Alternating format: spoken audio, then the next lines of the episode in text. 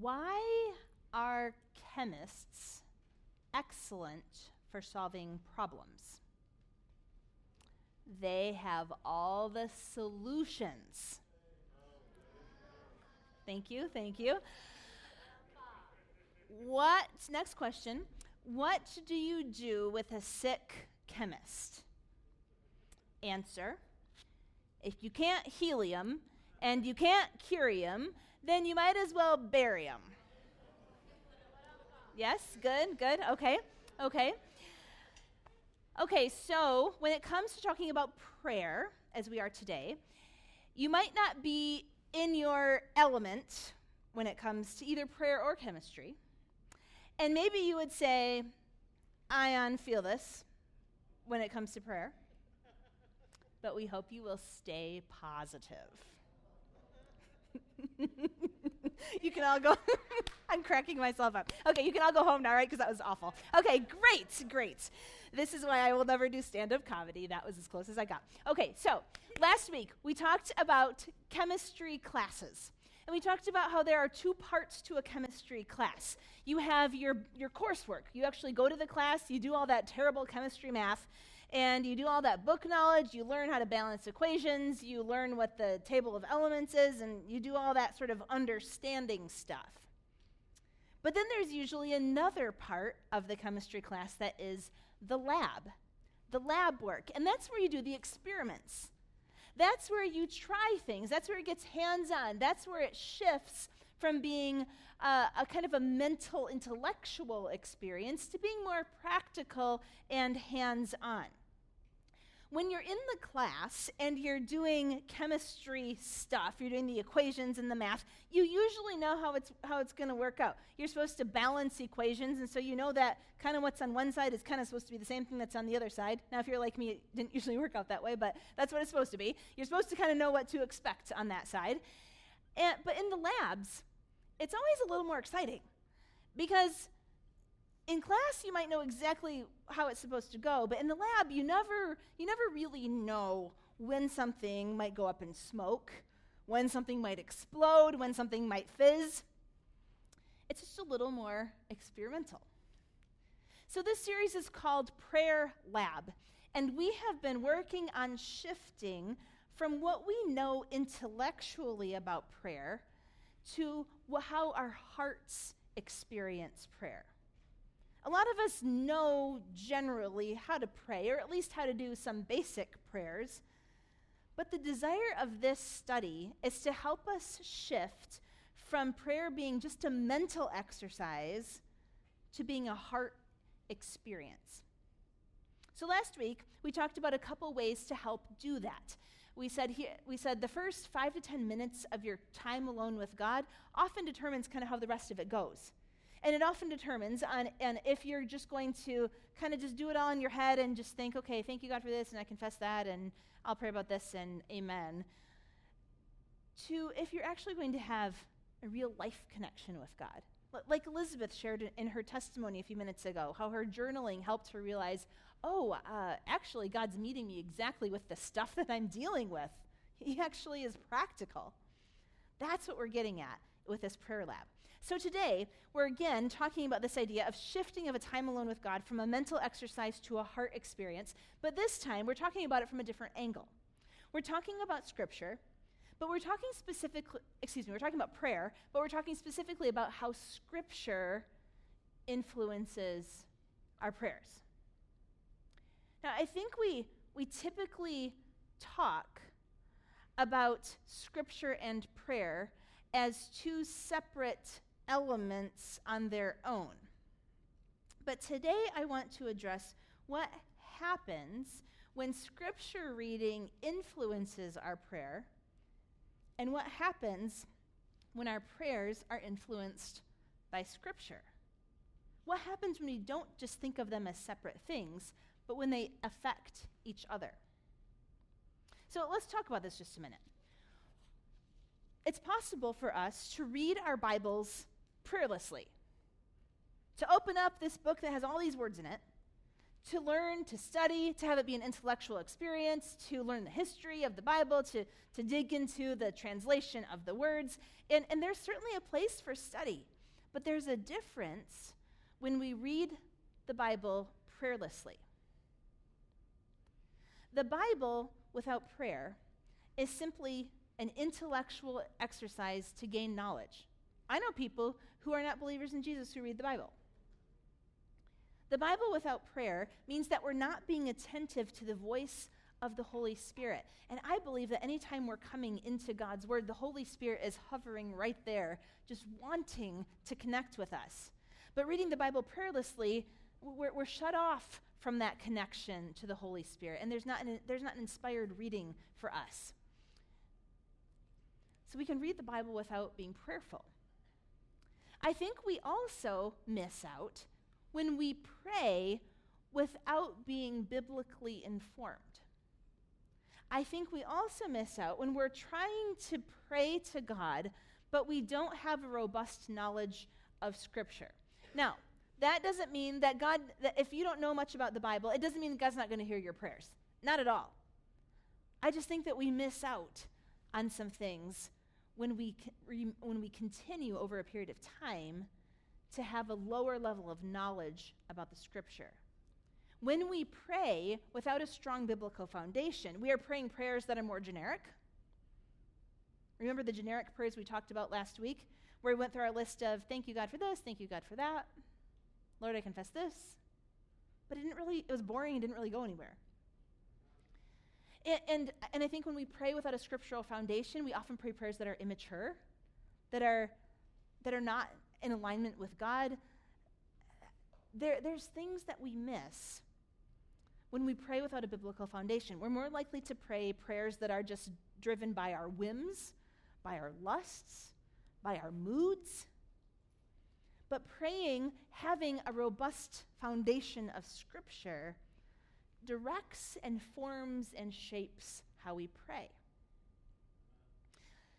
So we tend to think of prayer and Scripture reading as two different things, but today I want to challenge us to do them both together and see what happens when we have prayerful Scripture reading and, we, and when we have Scripture-informed prayers. Are you with me? Okay, so let's say, I'm over here in my chemistry lab. So let's say, this right here, this is Scripture. Solid, it's a solid thing, it's, this is Scripture.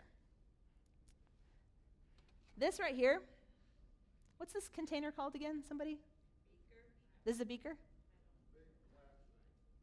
It's a, nobody else knows either. Okay, yep, so this is prayer. This is prayer. Now together, We've got, we've got two separate things. We've got Scripture reading, we've got prayer. Both of these are good in and of themselves. This accomplishes good stuff on its own. This accomplishes good stuff on its own. They are two individual, separate elements. But when prayer and Scripture interact, good things happen.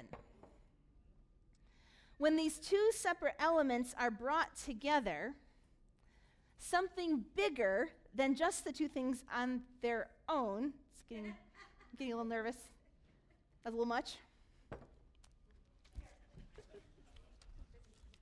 There we go, it's Baptism Sunday, we're, you know, we're just all about the towels today. Thank you, thank you.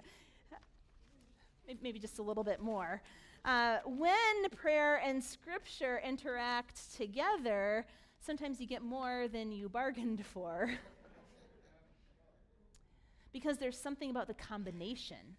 There's something about the empowerment of these two things acting together that does more than just the two elements on their own. And so I want to challenge us today as we dig into prayer and seeking to grow deeper in prayer to examine the role that Scripture plays in us maturing in prayer. Now, there are a few ways, so some of you are saying, well, how, how does Scripture and prayer interact? Like, what exactly do you mean? There, there are a variety of ways that, that this happens, so I'll just, I'll just run through a few of these before we get into our main points for today. So Scripture tells us how to pray in lots of different ways. If you go to the Bible, you're going to find prayers, specific prayers scattered all through the Scriptures. We sang one today. We sang the Lord's Prayer, and then we said the Lord's Prayer together. That's a specific prayer in which Jesus t- is teaching his disciples how to pray. He says, you want to know how to pray? This is what you do. Follow this prayer. And so we pray the Lord's Prayer as a church from time to time. Maybe you pray it from time to time. That's taking a prayer in the Bible and praying it. There are lots of those in the Bible. The Psalms is a, a whole book of prayers. Uh, one of the types of prayers that, well, well, and we see lots of different types of prayers. We see uh, worship and lamentation, and we see prayers of exorcism and deliverance. We see prayers of healing.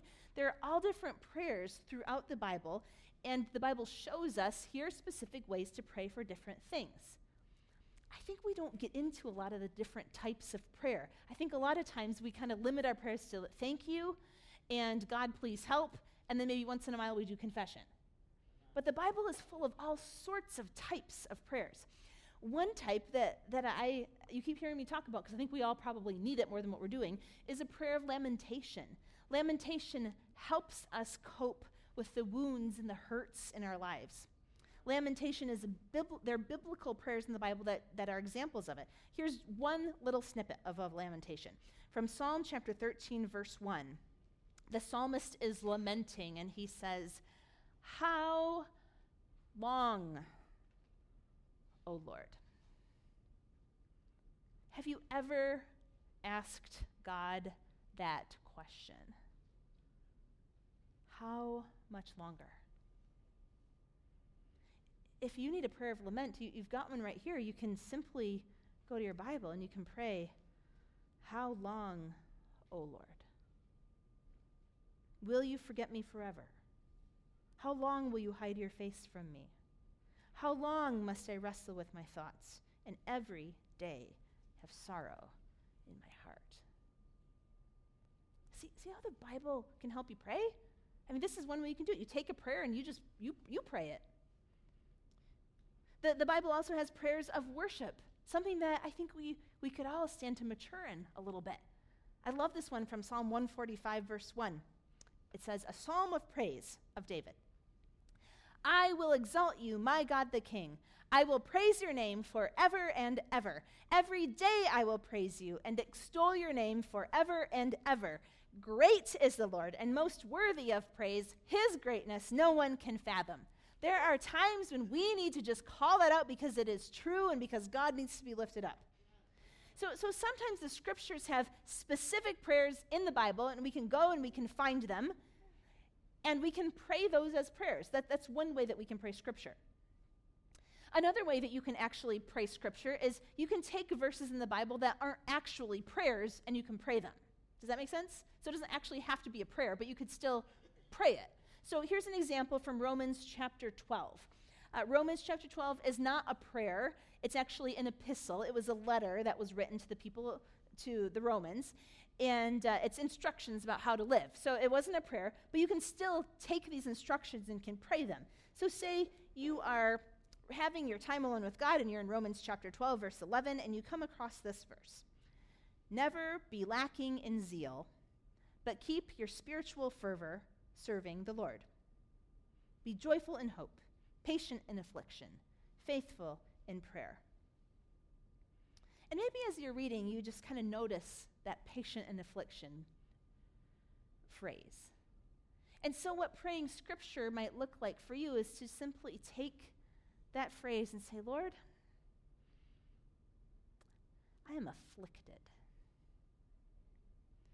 Lord, this is my affliction. You know my affliction.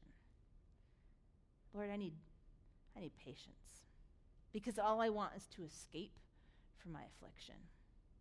Lord, all I want is for it to go away, for it to stop, for to not have to deal with it.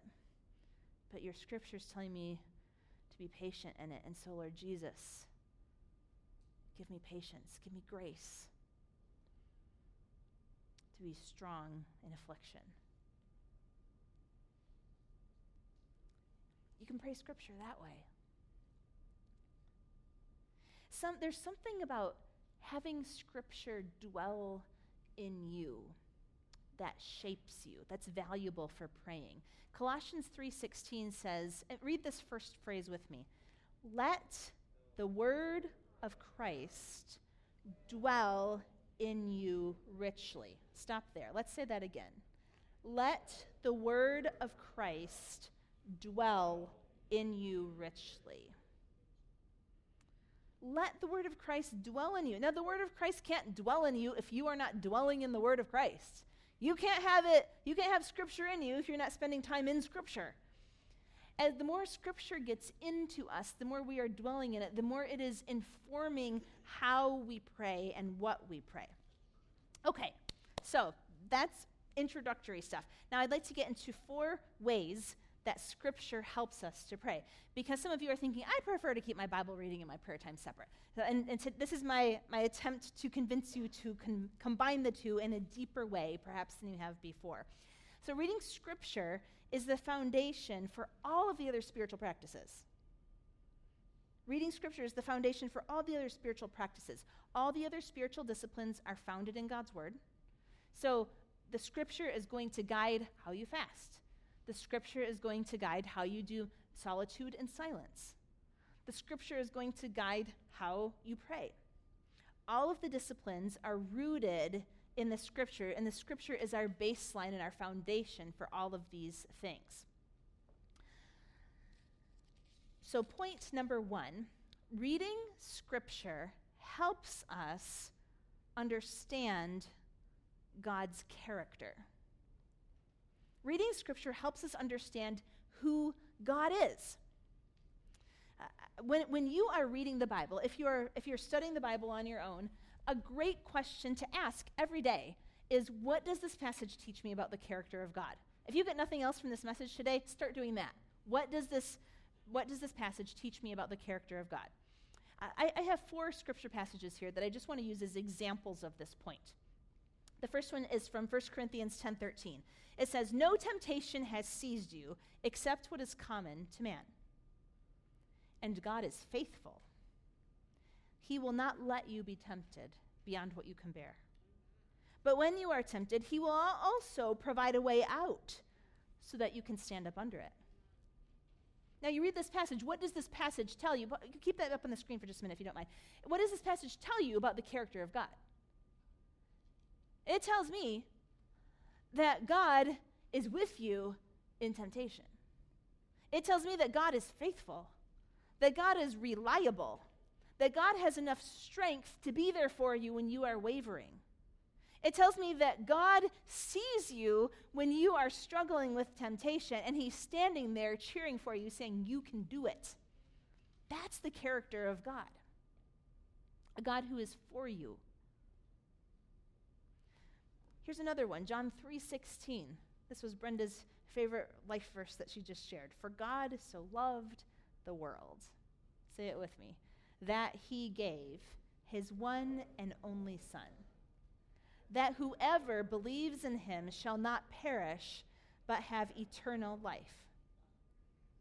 What, what does this tell you about the character of God?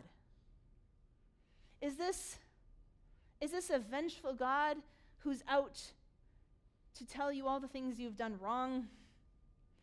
Is this a God who is up there being disappointed in how you're living your life down here? I think this tells us that the character of God is one who loved the world, who so, so loved the world, so much that he gave. He gave his only Son. That's a lot of extravagant love. The character of God is one of deeply sacrificial, extravagantly sacrificial love, so that we could have eternal life, so that we can reap the benefits of his kingdom. That's the character of the God that we worship here. I get kind of excited about this. I got to keep moving. Matthew four twenty-three. This passage says, "Jesus went throughout Galilee." Listen for what it's telling us about God's character. "Jesus went throughout Galilee, teaching in their synagogues, preaching the good news of the kingdom, and healing every disease and sickness among the people." What does this tell us about his character? It tells me he's a God who, who notices the people who have diseases and sicknesses. He sees them. And it tells me this is the kind of God who wants something different for them, that he's the kind of God who is bringing his kingdom of wholeness and healing. That is the character of God. and the, the final example here, First Corinthians one twenty-seven. But God chose the foolish things of the world to shame the wise. God chose the weak things of the world to shame the strong. He chose the lowly things of this world and the despised things and the things that are not to nullify the things that are. What does this tell you about the character of God? That he's a God who sees the nobodies. That he's a God who has chosen the weak in the world. That's the kind of God I want to serve, the God who isn't just focused on the winners and the powerful people, but the God who sees the weak ones. That's the character of our God. So we read the Scripture to understand God, the just deeper nuances of God's character. And the result of better understanding God's character in prayer is that when we pray, we can pray with hope. Hope in a God who has a good thing planned for us. We can pray with trust. Trust that even though we don't see how everything is working out, that God ultimately is a good God, and he is a God of love, and we can rely on him and depend on him. We can have faith in him because we see his character revealed in Scripture. And when we understand the character of God, we can pray with boldness, because we know that our Jesus is the winner and that one day he will overcome everything that is wrong in this world, because his character is one of sacrificial victory, who has resurrected from the dead. So we pray with boldness because we are on the winning side with our King Jesus. Reading the Scripture helps us understand God's character and transforms how we pray. Point number two.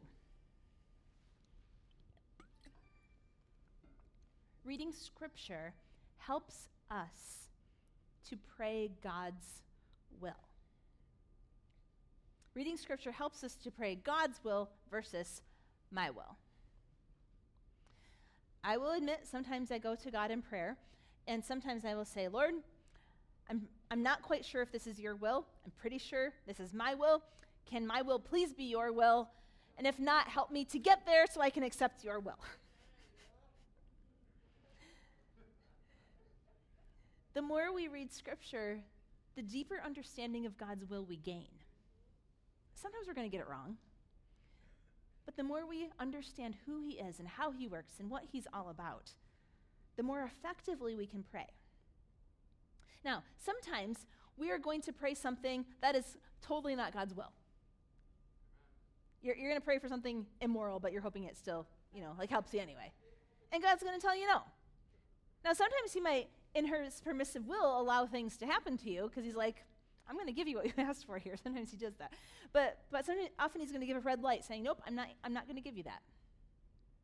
Sometimes we ask God for things that, according to Scripture, are in his will. Like, when you pray for healing, we, we know God's ultimate heart is healing, but we also know that in this world, even in Jesus' world, Jesus didn't heal everybody. What's up with that, God?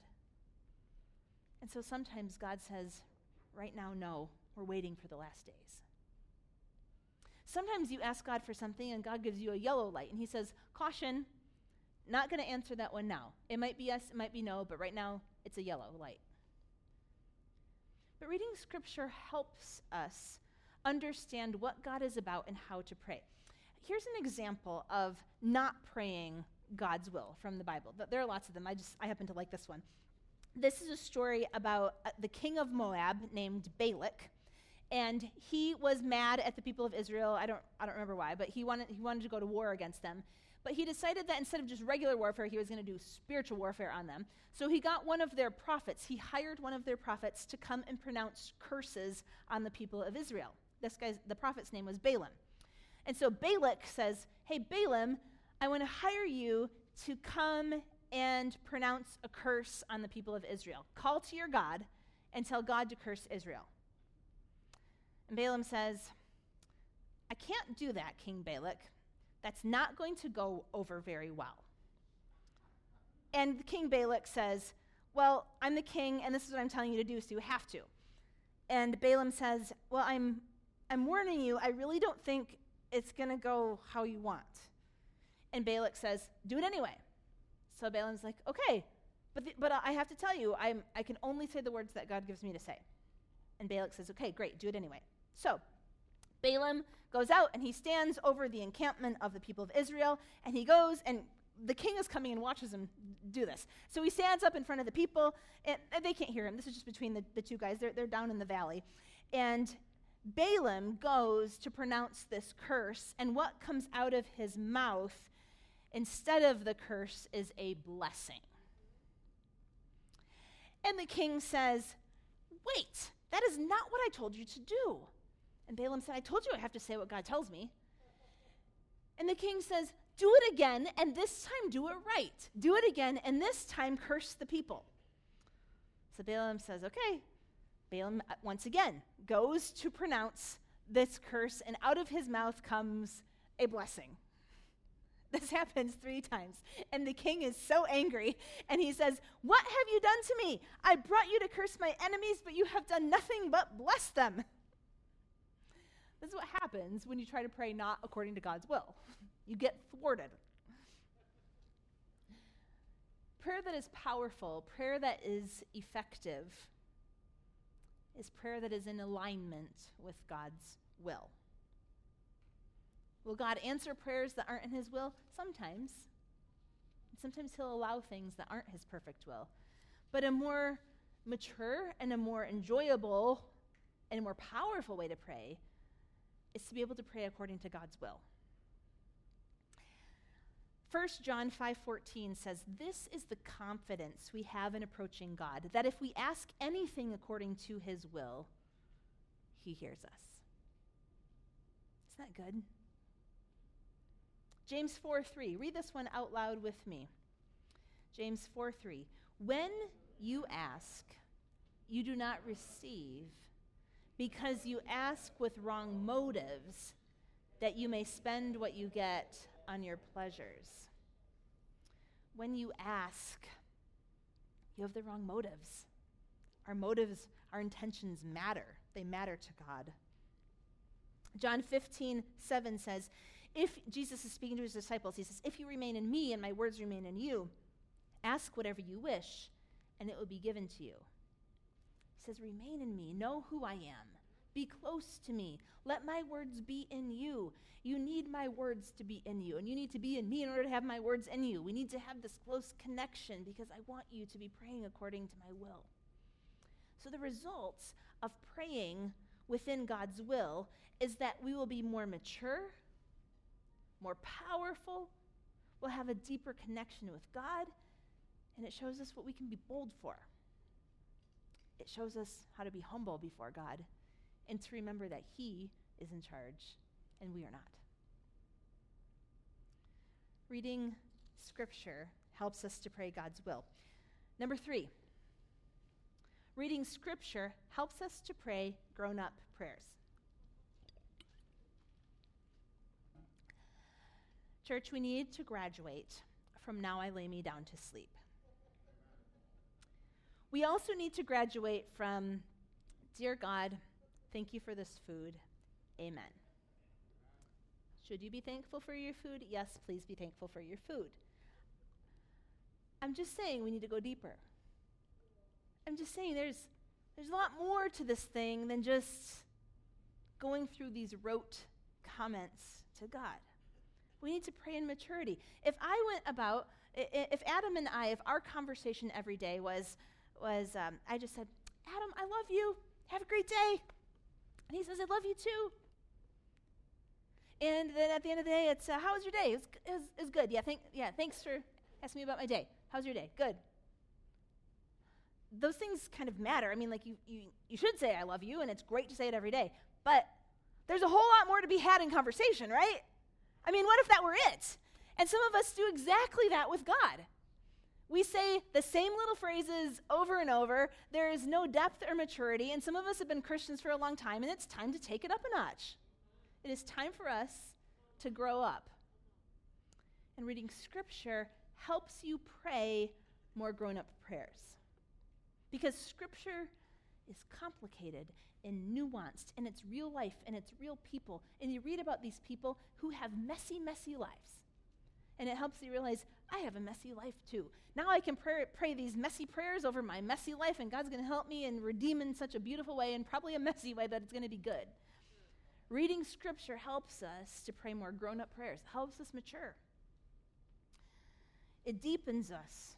Scripture helps mature us emotionally as we live into the story of King David. We don't like talking about his later years when he was king and his sons try to take over his throne, and he, he's like this really weak king and this weak father. It's messy. I don't like that part of David's story. When, when we live into the, the passage of Jesus in Gethsemane, when Jesus, our Savior, is on the ground weeping, brokenness. When we live with the sorrow of the widow of Nain, whose child has just died. These things, they shape us, and they help us to pray in real ways and in deep ways, in ways that connect with our, our lives, so that we're praying out of our hearts and not just out of our heads. Reading Scripture helps us pray more grown-up prayers. Number four, reading Scripture helps us learn to recognize God's voice. As you mature in your faith, you have the ability to more regularly recognize the voice of God speaking to you through your day, prompting you to do a certain thing, leading you to a certain passage of Scripture, challenging you to go and do a good deed that you wouldn't have thought of otherwise, prompting you to, to reach out to somebody that you haven't talked to for a while and say, you know, you've just been on my mind. I kind of wonder, is something going on there? As you mature in your faith, you learn to identify more regularly the voice of God in your life. And if you don't cultivate that, but you try to, if you try to get that without Scripture, you're going to come up with all kinds of wacky stuff on your own. Scripture helps us to discern what is God's voice, what is your voice, what's just voices. And reading Scripture helps us learn to recognize God's voice. The primary way The primary way to know if it's your voice or God's voice or just the voices floating around is by being in the Word every day. Because God's Word is God's voice. Those are His, His words. And as we understand it, you'll be surprised at how frequently Scripture is part of the way that you hear the voice of God speaking to you.